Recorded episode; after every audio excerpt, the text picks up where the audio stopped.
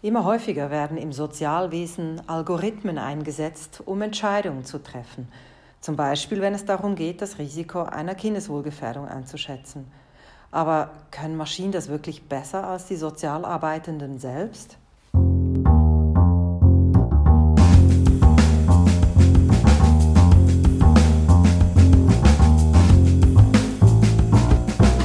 Sozial, ein Podcast der Zürcher Hochschule für angewandte Wissenschaften zum Nachdenken und Handeln in sozialer Arbeit.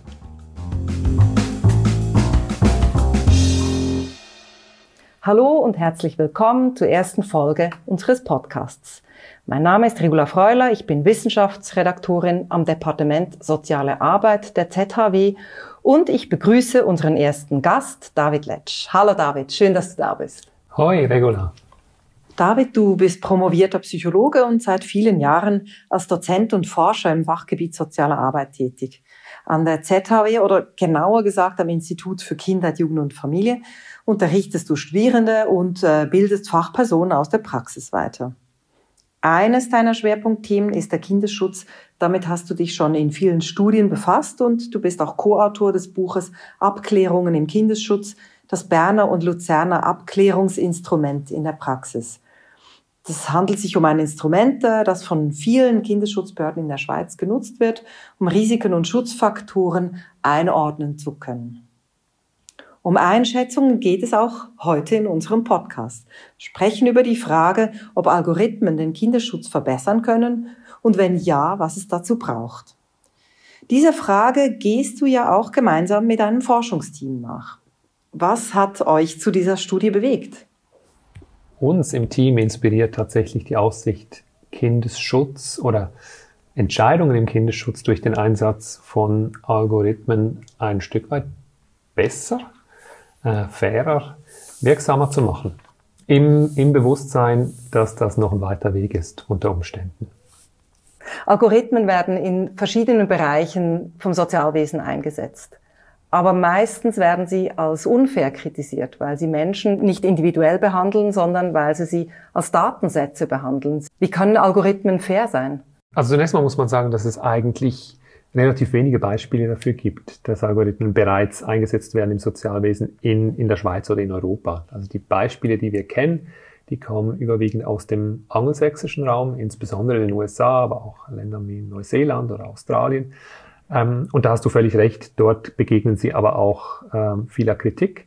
Es gibt viele Argumente, die es sorgsam zu prüfen gilt, wenn man Algorithmen im Sozialwesen einsetzt. Du hast mich gefragt, wie können Algorithmen überhaupt fair sein? Ich denke, wir müssen vielleicht zuerst mal zu erklären versuchen, warum sie das denn nicht sind oder was die Gegner ähm, der Algorithmen oder die Skeptiker, nehmen wir sie mal etwas zurückhaltender so, da äh, einbringen. Ein Punkt, der sehr oft genannt wird, ist die Intransparenz dass also Algorithmen nicht nachvollziehbar sind für diejenigen, die von ihnen betroffen sind. Nehmen wir vielleicht das Beispiel jetzt der Sozialhilfe. Wie gesagt, es gibt es noch nicht äh, in der Schweiz, dass irgendwie Sozialhilfeansprüche algorithmisch beurteilt werden, sondern das tun nach wie vor Sozialarbeitende. Aber in anderen Ländern gibt es Experimente damit. Dann stellen sich jeweils verschiedene Fragen. Oder also eine Frage ist, können diese Algorithmen sehr zuverlässig vorhersagen, wer diesen Anspruch gemäß dem Gesetz hat oder nicht? Können sie gut Entscheidungen treffen? Äh, valide Entscheidung, wie wir das in der Forschung nennen. Aber eine weitere Frage, die davon ein Stück weit sogar unabhängig ist, wie transparent sind diese Entscheidungen für diejenigen, die davon betroffen sind. Das sind in diesem Falle die Klientinnen und Klienten oder die Menschen, die Sozialhilfe beantragen oder ihrer bedürfen, auf der einen Seite und die Sozialarbeiten auf der anderen Seite. Und die Intransparenz ist ein generelles Problem von Algorithmen, insbesondere von komplexen Algorithmen, weil sozusagen die Berechnungsformeln, die da teilweise verwendet werden, gar nicht mehr verständlich sind. Und zwar für niemanden unter Umständen im extremsten Fall. Also das heißt, die sind nicht einmal für die Sozialarbeitenden verständlich, die jetzt mit einem Tool, gehen wir jetzt nochmal, oder gehen wir vielleicht auf das Beispiel aus den USA mhm. ein, die jetzt mit diesem Tool, das für Kinderschutz verwendet wird, dass nicht einmal die Sozialarbeitenden wissen eigentlich, wie es genau funktioniert. Ja, das ist so. Also es gibt solche Beispiele. Ich denke, es ist gut, dass du den Kinderschutz bringst, weil für die Sozialhilfe oder die Bemessung jetzt von, von Ansprüchen auf materielle Sozialhilfe das kaum gelten würde. Ich glaube auch nicht unbedingt, dass es so ein kontroverser Fall ist. Einfach nur diese sozusagen Entscheidung zu treffen, sind die gesetzlichen Grundlagen für eine bestimmte, die Bedürftigkeit eben erfüllt.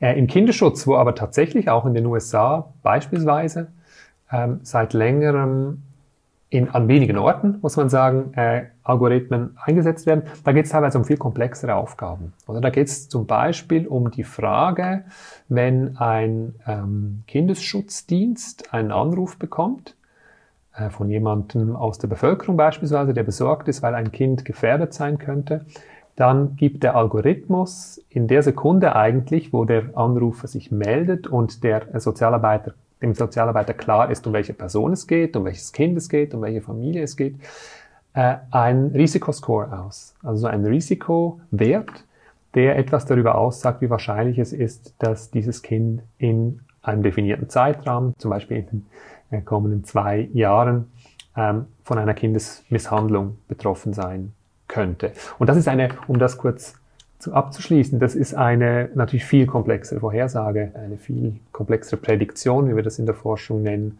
als die Bestimmung eines Anspruchs auf Sozialhilfe in Form von erfüllt, nicht erfüllt. Und da wird es dann eben sehr intransparent potenziell. In deinem Forschungsprojekt wagst du dich aber tatsächlich mhm. an diese ganz komplexe Aufgabe.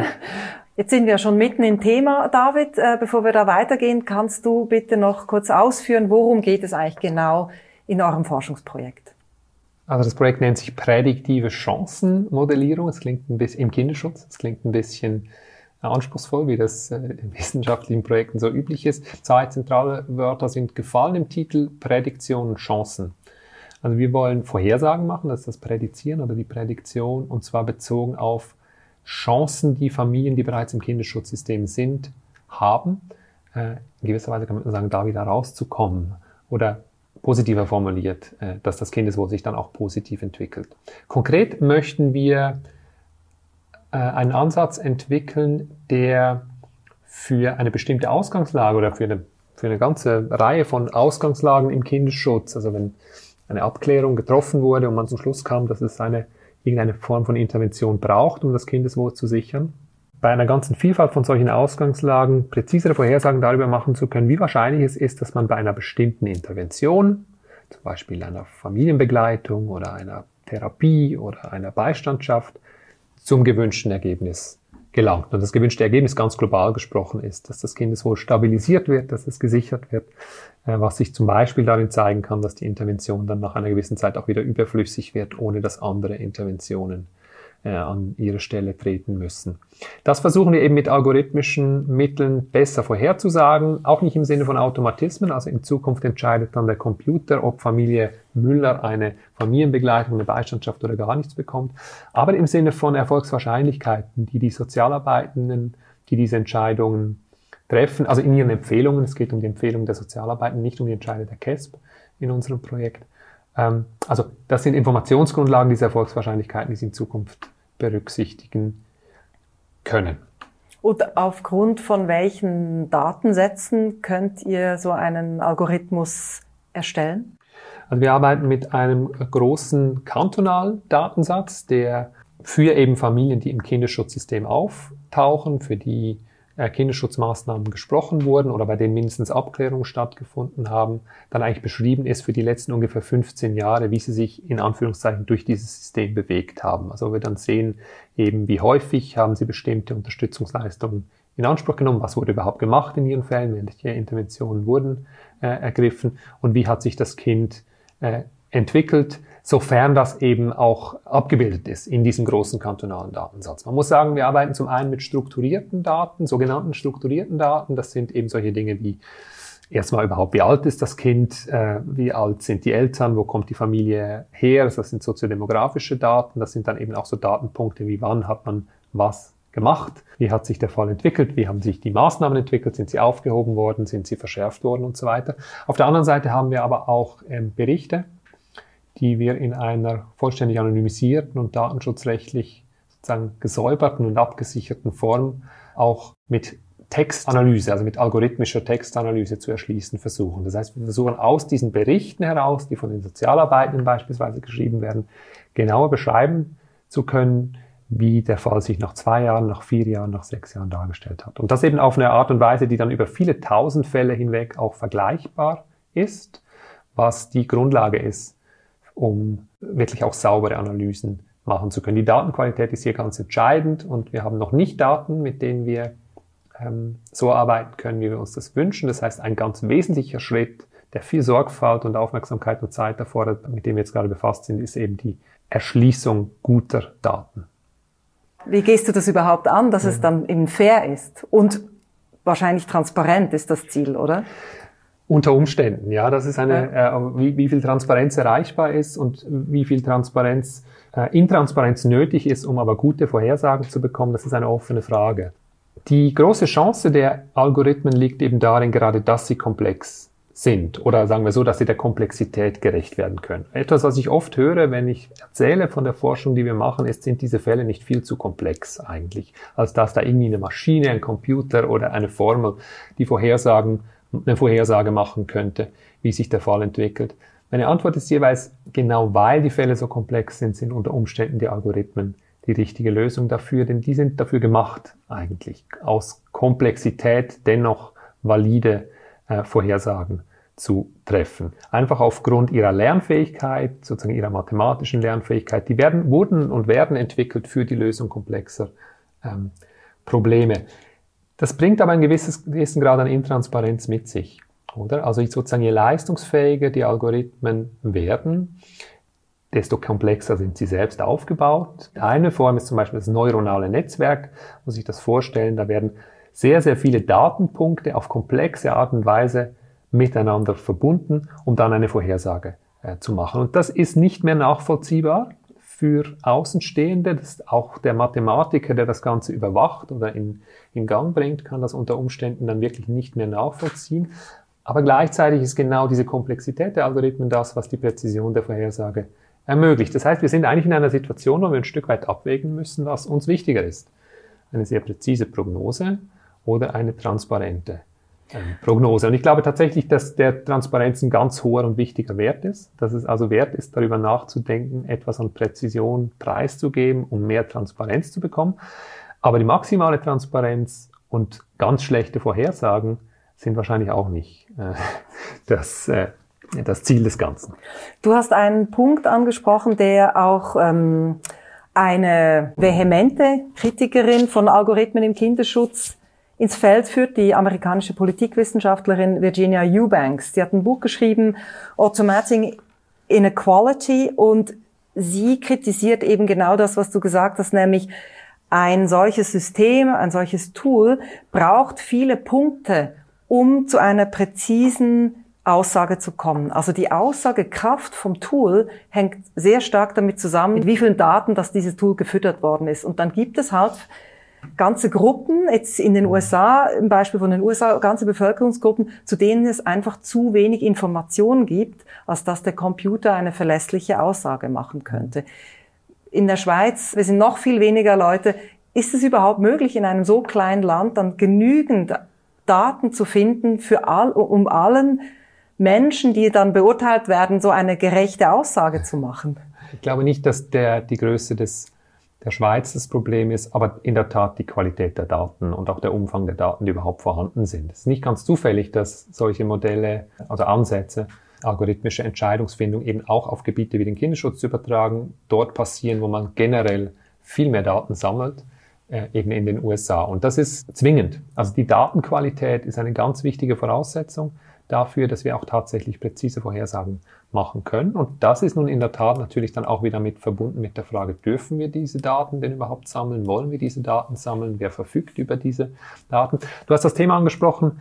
Es gibt Gruppen, für die zu wenig Daten da sind. Insofern sind die Prognosen schlecht. Es gibt wahrscheinlich diese Fälle.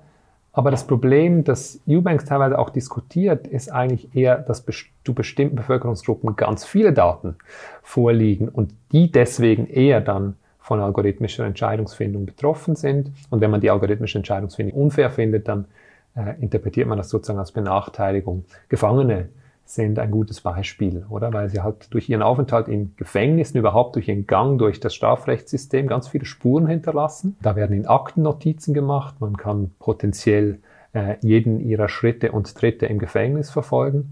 Generell armutsbetroffene Menschen, die viel mehr Unterstützungsleistung beanspruchen, die tauchen eigentlich als Datenpunkte viel dichter auf in, in den Datensätzen, von denen wir es hier haben, also im Sozialwesen. Und infolgedessen werden sie kritisch betrachtet dann sozusagen auch eher zum Gegenstand von Experimenten, was algorithmische Entscheidungsfindung betrifft. Den anderen Fall gibt es bestimmt auch und wird es in der Zukunft häufiger geben, dass ich sozusagen selber zu wenig Spuren hinterlassen habe, um die, um die Profite einzufahren, die sich damit verbinden, dass man mir eine genaue Prognose machen kann, weil man meine Daten kennt. Aber was soll denn jetzt denn der Algorithmus verbessern? Also wenn, wenn das so ist, dann heißt das ja, dass die Leute, wenn sie einmal im System drin sind, dann lässt der Algorithmus sie nicht mehr raus. Also was soll denn jetzt ein Algorithmus verbessern?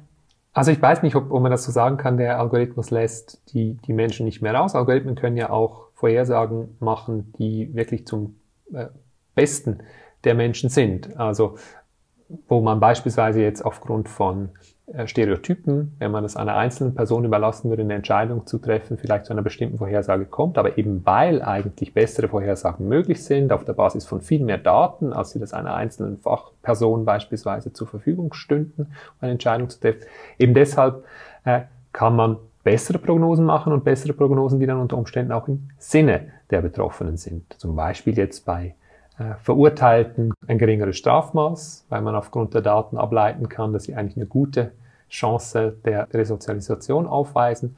Man kann Familien, die von invasiven Kinderschutzmaßnahmen betroffen sein könnten, davon eher entlasten, weil man sieht, dass die Prognose positiv ist. Also es ist immer ein zweischneidiges Schwert oder eine Geschichte, die in beide Richtungen gehen kann. Ich glaube nicht, dass man sagen kann, per se sind Algorithmen dazu angetan, dass sie einem im System halten. Oder also sei es jetzt das Strafrechtssystem, das Kinderschutzsystem oder, oder das System der Sozialhilfe. Ich glaube, für mich ist ein ganz zentraler Punkt, über den wir jetzt noch nicht gesprochen haben und der auch bei Eubanks eben viel zu wenig zur Sprache kommt, wie gut, fair oder auch transparent sind denn eigentlich die Urteile, die wir heute haben. Also die von Menschen getroffen die von werden Menschen und getroffen, nicht von ganz Maschinen. genau. Und ja. auch von mhm. Fachpersonen getroffenen. Ja. Mhm. Ähm, und ich höre oft irgendwie ja die Intuition, die, die Algorithmen als, als Gegenmodell zur Intuition und manche Menschen finden dann die Intuition sehr viel besser, das sind die meisten. Und dann gibt es die wenigen wie mich, die irgendwie eine gewisse Sympathie haben äh, für das Algorithmische. Ähm, was dabei verkannt wird, ist, Intuition ist maximal intransparent. Intuition ist sogar dadurch definiert eigentlich, dass sie intransparent ist. Wenn ich weiß, warum ich dich nett finde, zum Beispiel regular, dann ist es nicht mehr mein Bauchgefühl oder meine äh, Intuition, sondern dann kann ich das explizieren, dann kann ich vielleicht sogar Regeln aufstellen, wenn jemand nett zu mir ist, bin ich, finde ich ihn auch nett oder wenn jemand interessante Fragen stellt, dann finde ich das sympathisch. Aber so funktioniert es ja nicht, die Intuition, sondern wir haben irgendwie ein Gefühl, irgendwie ist da was, vielleicht kann ich zwei, drei Dinge oder Anhaltspunkte nennen, aber eigentlich ist Intuition per Definition im intransparent. Und das Problematische der Intuition ist, sie ist irgendwie auch zur Intransparenz verdammt. Also es ist ganz schwierig äh, herauszufinden oder näher anzuschauen, wie denn menschliche Urteile, die auf Intuition beruhen, zustande kommen.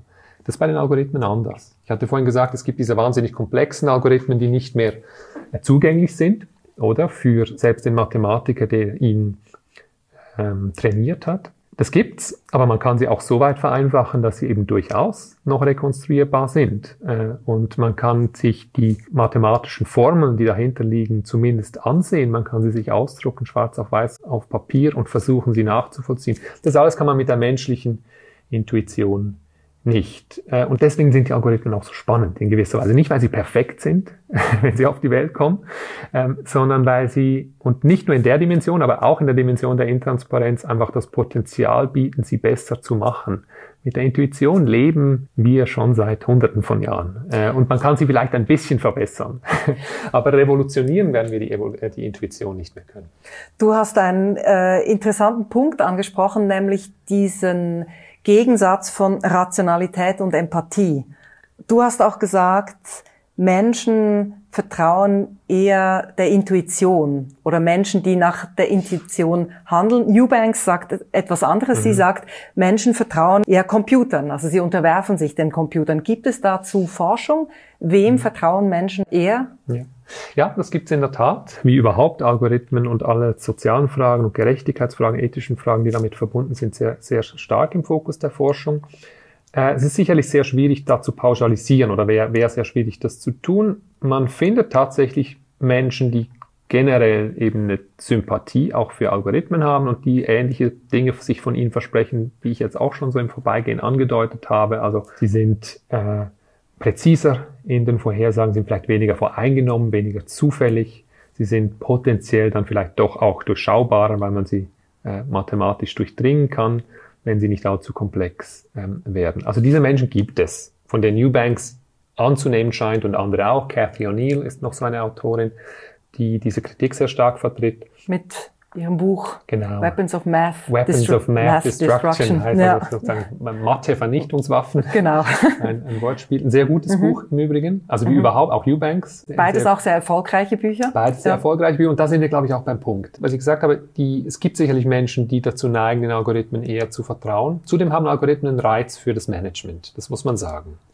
Weil ähm, es natürlich ein Stück weit auch berechenbarer ist. Standardisierung ist ein Anspruch des Managements und so weiter. Also diese, diese Kritik, dass die Algorithmen hauptsächlich von denen befürwortet werden, die irgendwie das nutzen, um, um andere Menschen und ihre Entscheidungsfreiräume einzudämmen, die trifft sicherlich auch äh, zum Teil zu. Aber der Punkt, den glaube ich weder Eubanks noch O'Neill so richtig in den Blick bekommen, ist, die Mehrheit traut den Algorithmen nicht. Und das ist auch das, was die Forschung zeigt. Also es gibt bestimmte Aufgaben, wo man den Algorithmen eine Chance gibt. Das ist, wenn es sehr technisch ist, wenn es also darum geht, Schichten zu verteilen zwischen äh, Arbeitnehmenden, da geht's gerade noch. Erst recht, wenn es irgendwie darum geht, äh, dass der Algorithmus und nicht mehr der Kollege im Nebenbüro entscheidet, irgendwie, welche Waren wo gelagert werden. Aber schon, wenn es um Dinge geht wie ähm, Entscheidungen, wen man einstellt, beispielsweise, wo sie auch stark eingesetzt werden, Algorithmen im, im HR oder in Personalentscheidungen. Da sind sowohl diejenigen, die die Entscheidung treffen, wie auch diejenigen, die davon betroffen sind, eher geneigt, den Algorithmen zu misstrauen und die herkömmliche menschliche Entscheidungsfindung für fairer, verlässlicher zu halten. Wie- Wieso denn? Also gerade bei einem Job, also klar, ich kann Sympathie, Antipathie, weiß nicht, ob ich äh, einen Algorithmus finde, der das messen kann, weil dann muss er sehr stark auf ein ganzes Team eingehen. Aber ich habe ja sehr viele Punkte, wo ich eine Checkbox habe. Soll ich David Letsch einstellen oder nicht? Ja, er hat promoviert. Ja, er kann unterrichten. Ja, er hat diese Diplome. Wieso soll ich dem nicht trauen? Also es gibt sicherlich einen rationalen Kern. Äh, da- Das ist oft, wird diskutiert als Unfähigkeit der Algorithmen, die Ausnahme zu erkennen. Also Menschen trauen wir eher zu, dass sie mit diesem berühmten gesunden Menschenverstand äh, merken, wenn etwas irgendwie auf dem Blatt vielleicht ganz toll aussieht, aber sonst nicht passt. Nehmen wir das Beispiel eines Bewerbungsgesprächs, wo ein Bewerber kommt und ähm, eigentlich auf dem Blatt Papier einen sup- super Eindruck äh, macht, aber hat irgendwie die ganze Zeit so ein maliziöses Lächeln auf, auf dem Gesicht. Äh, irgendwie jetzt ein frei erfundenes Beispiel, habe ich persönlich noch nicht erlebt. Ähm, aber das wäre natürlich ein klares Signal für einen menschlichen Entscheider. Irgendwie stimmt doch mit der Person was nicht. Ich weiß gar nicht, ob das, so, ob das so stimmig wäre. Vielleicht hat die Person, keine Ahnung, ist das eine mimische Besonderheit, dass sie dieses Auch maliziöse dafür gibt es, gibt es Computerprogramme für die Mimik. Stimmt, das gibt's natürlich auch.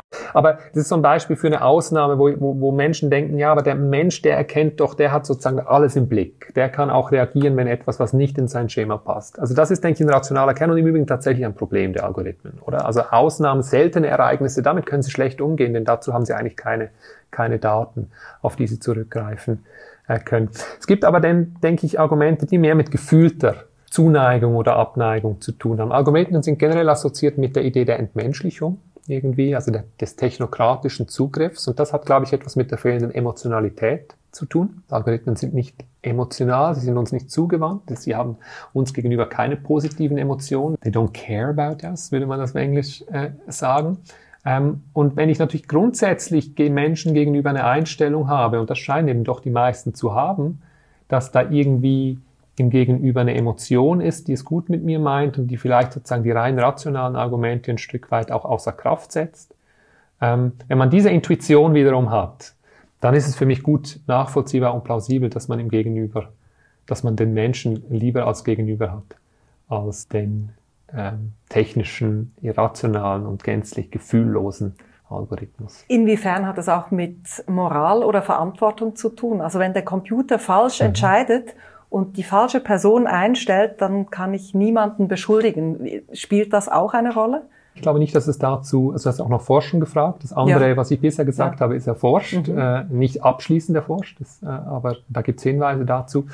Äh, ich finde das theoretisch plausibel, was du sagst. Also sozusagen dieses Potenzial, den anderen auch zur Rechenschaft zu ziehen, ähm, dass das da sein muss und wenn das fehlt, ist es unheimlich, oder? Also im Sinne von, also es sind ja dann auch wirklich rechtliche Fragen, die diskutiert werden. Wer ist eigentlich schuld, wenn mein Auto im Autopiloten mich äh, irgendwie an, an die Wand fährt? Also immer wenn man es mit Algorithmen zu tun, man stößt auf lauter Probleme und entweder kann man sagen, deswegen lassen wir es sein, oder wir kommt, man kommt zum Schluss, lasst uns die Probleme lösen oder das zu versuchen. Das ist auch so ein Fall, oder? Das ist auch so ein Fall, wo man sagen kann, ja, aber Verantwortlichkeit kann man ja trotzdem zuschreiben, wenn Algorithmen delegiert sozusagen für jemanden arbeiten. Also das ist nicht etwas, was zwingend so bleiben müsste, aber es mag so sein, dass sozusagen die fehlende Belangbarkeit im moralischen Sinne ein Problem darstellt. David, du bist jemand, der sehr viel Hoffnung in Algorithmen steckt im Thema beim Gebiet äh, Kindesschutz, sonst würdest du das Forschungsprojekt nicht machen. Wo siehst du selber denn die größte Gefahr bei Algorithmen? Die ganz große Gefahr ist tatsächlich, dass sie nicht auf den richtigen Daten basieren oder auf nicht auf, der, auf hinreichender Datenqualität. Und das in einem ganz entscheidenden Sinne. Ähm, äh, O'Neill nennt das Feedback Loop.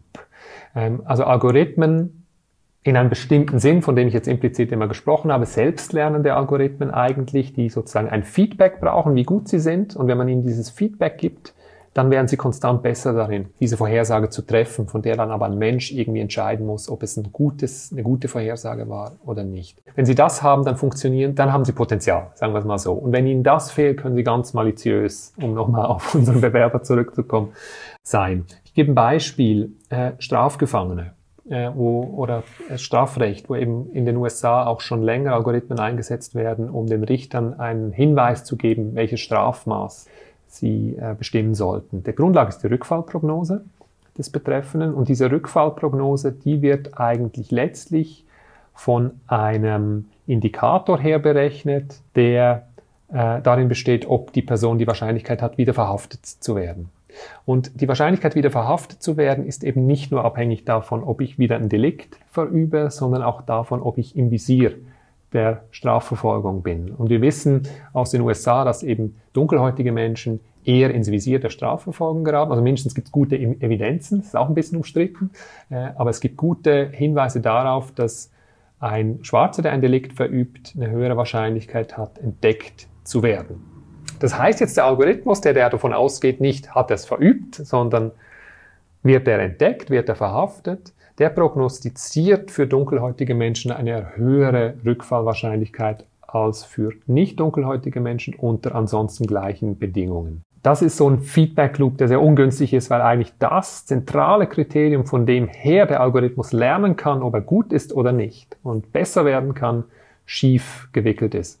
Muss ich gleich hinzufügen, das hat man aber auch gemerkt, oder? Also man hat natürlich auch angefangen, eben dieses Problem in den Blick zu nehmen und zu lösen zu versuchen. Es gibt Möglichkeiten, das zu lösen, wo man jetzt genau das, das eben bei dunkelhäutigen Menschen eher eine höhere Rückfallwahrscheinlichkeit prognostiziert wird, unter ansonsten gleichen Bedingungen auszugleichen.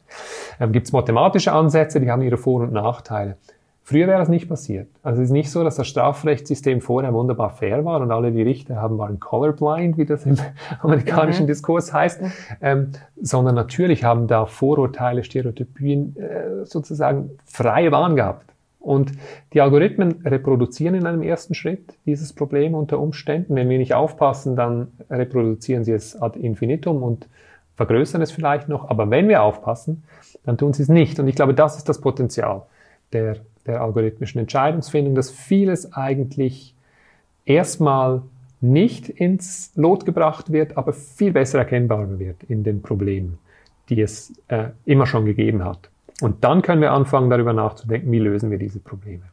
Also nicht die sklavische Unterwerfung unter die Nein, Algorithmen genau. sind die Lösung, sondern dass sie uns ja. aufzeigen, wo wir etwas falsch machen, damit wir besser werden können. Ja, genau. Das ist ein sehr schöner Schlussgedanke und wir hoffen, dass dir das gelingen wird im Forschungsprojekt, einen sehr guten Algorithmus zu entwickeln oder ein Beispiel dafür zu zeigen, nämlich im Sinne des Kindesschutzes. Vielen Dank für das Gespräch, David. Habe mich sehr gefreut. Danke dir. Welche Themen der sozialen Arbeit treiben Sie um? Schreiben Sie uns an kommunikation.sozialearbeit.zhaw.ch und abonnieren Sie unseren Podcast. In der nächsten Episode geht es darum, wie man Konflikte im Team erkennt und wie man sie anpackt.